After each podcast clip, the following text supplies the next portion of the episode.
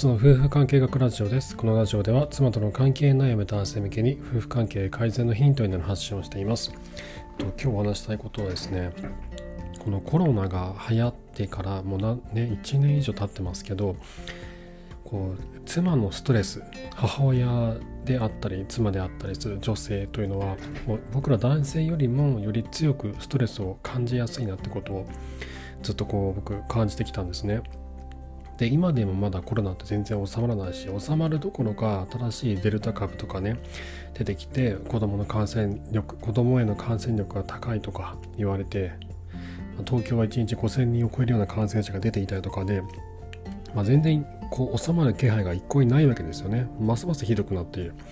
でこういった状態だと妻であり母である女性というのは強くストレスを感じやすいなと思うんですね。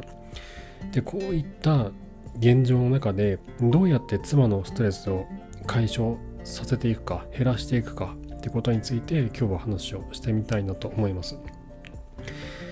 なんでこのコロナ禍における妻のストレスを減らすことが重要なのかということなんですけどあの今の日常生活の中での一番のストレスというのがこのなんだろうなそのコロナによるものだと思うんですね。でそのストレスが多ければ多いほどこのなんだろうなその夫婦関係があまり良くない場合というのはよりこう夫にこう当たりやすくなってしまったりとか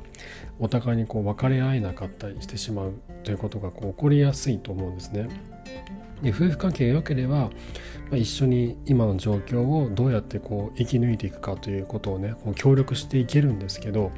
仲が悪いとお互いに思ってることを言い合えなかったりとかもしくは言ったとしても素直に受け取れなかったりとかするので2人がこの先どうしていったらいいかっていうことをこう考えづらいんですよね。これはあのアドラー心理学でいう悪いあなた、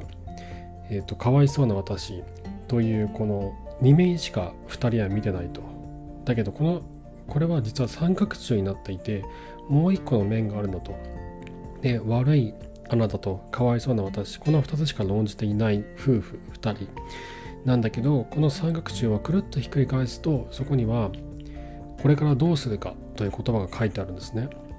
でまさにこれなんですよね。このこれからどうするかということを考えないと夫婦関係は改善していかないなと思うんです。でそのためにも今のコロナ禍における妻のストレスこれを減らしていくことが僕ら夫にとっては重要なまあ、責務というか役目なのかなというふうに思っているんですね。で具体的にコロナ禍における妻のストレスとは一体何なのかってことなんですけどまずはあのこれ僕もそうだし僕の妻もそうなんですけどファミリー感染の恐怖っていうのがねすごく強いですよねこれツイッターとか追ってるとねすごく気分がめいってくるんですけど子供をがいる家庭で感染してしまうとえらいことなんですよね知り合いとかでもいるんですけど子供2人とも感染で自分も感染。で、えっと、妻も感染をしていてで大人、まあ、子供はそこまで症状は重くならなかったんだけど大人2人とも症状が重くなってしまってもう自分たちの世話すらできないのに子供の世話しなきゃならないと。だけど誰か手伝いに来てもらうわけにもいかない。この場合は家の中であの全員いたんですけどホテルで隔離とかじゃなくて家の中でずっといて療養してたんですけど、まあ、誰かに助けてもらうこともできずに家からねなかなかこう出ることもできない状態で14日間とかいなきゃならないというのはねもう地獄ですよねこれ子供がいる家庭にとっては。よくねあの子供がいない人たちがあのなんだろうそのなんあこうマスクを外して喋ったりとかねあとこうワクチンの副反応がね結構強くてえーと、コロナになった方がまだマシだったんじゃないかっていう人も結構いるんですけどそれはね本当にあの子供がいない人たちはねまあいいんですよ別に一人だから。一人で部屋で苦しんでればそれでいいんですけど子供がいる僕らってもう守るべき命があるわけですよね。それをそれのなんだろうなそれってすごく重いじゃないですか。だからこう余計感染には気をつかなきゃならないんですよね。でこの感染への恐怖であったりとか注意力っていうのは男性よりも女性の方がより強いなって思うんですよ僕もそうなんですよね僕よりも全然妻の方がすごく気をつけているしいろいろ僕も言われるんですけどこれ多分こう子供のことの子供のことを考えているのが妻の方が強いからだなと思うんですよ。僕よりも僕の妻の方が自分の子供たちのことをより考えてるしいざそうなったらどうなるかってことをすごく真剣に考えてる。自分ごと化して考えてるんですよね。で僕にとってもそれは大きな自分事ではあるんですけど多分僕は妻ほど意識が強く持ててないんですよねきっと。多分ちょっと甘いところが僕はあって。だからそういうところの意識の差も結構出てると思うんですよね。で多分これって他の家庭でも結構多いんじゃないかと思うんですよね。あの妻の方がよりウイルスコロナに対する注意力とかあの恐怖感っていうのが強く感じている。だけど夫はそこまででないと。でこの温度差によって夫婦喧嘩が起こってしまうっていうパターン。これ結構今続出してんじゃないかなと思うんですよね。であのしかもね今小学生への感染がすごい増えてるじゃないですか。僕の子供が通ってる小学校でも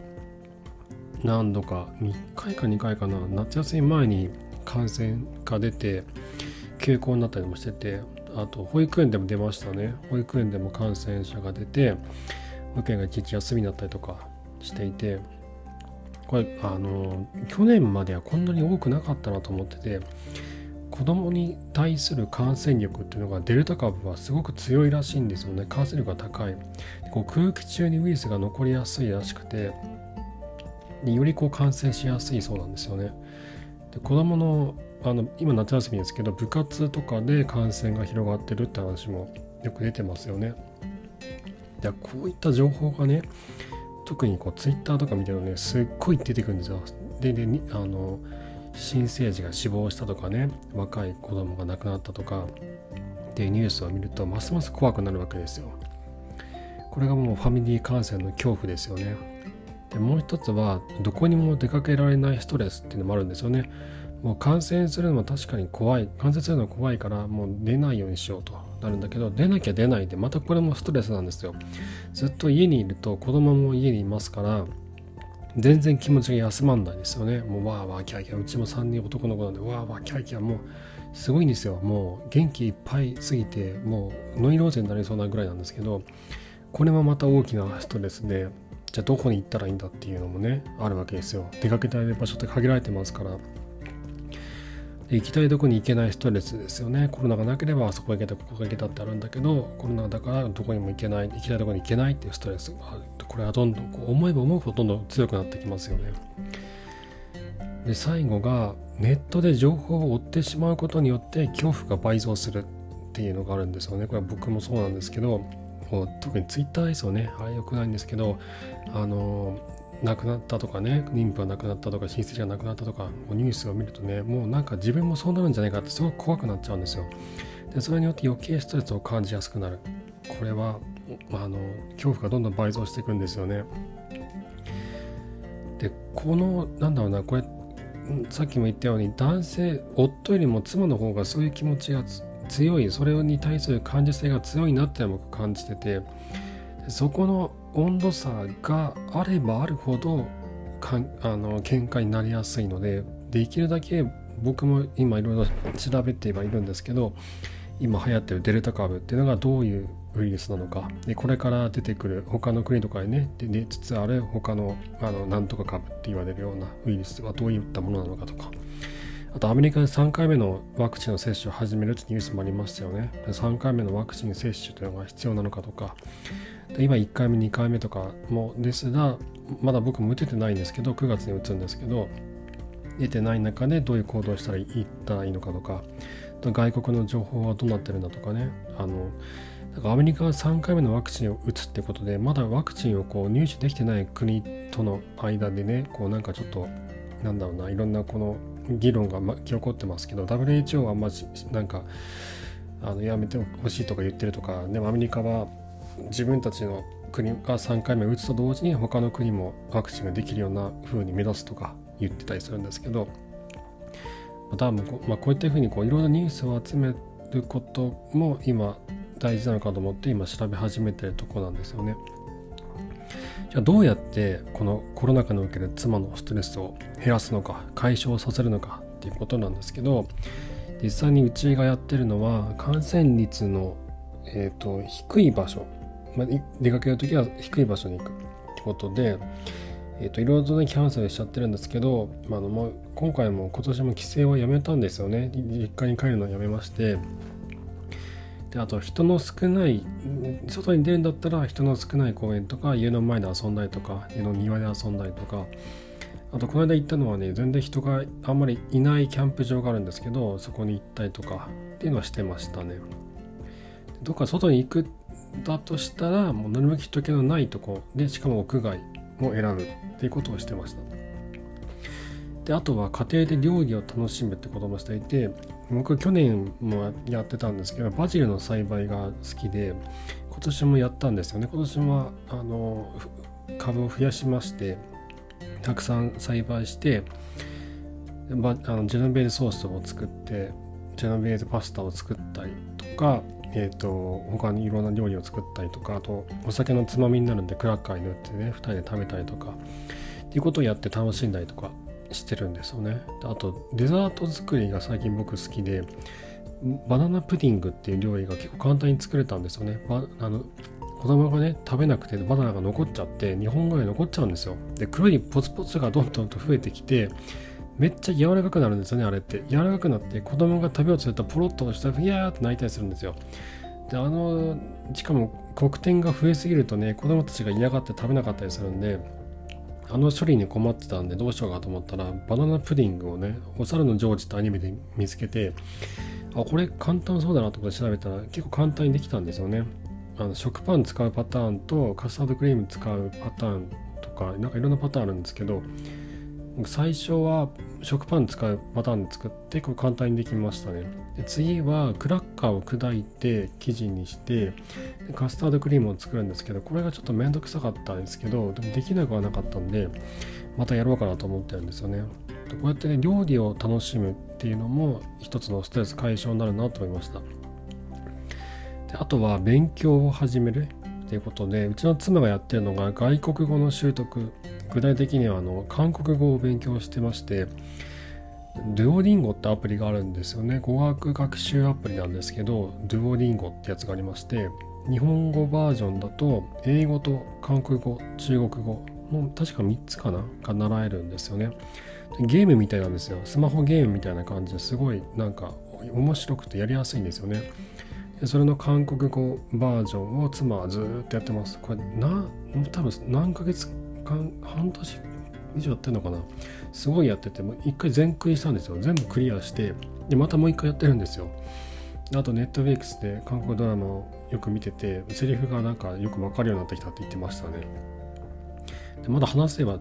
スピーキングとかはね、やってないんですけど、結構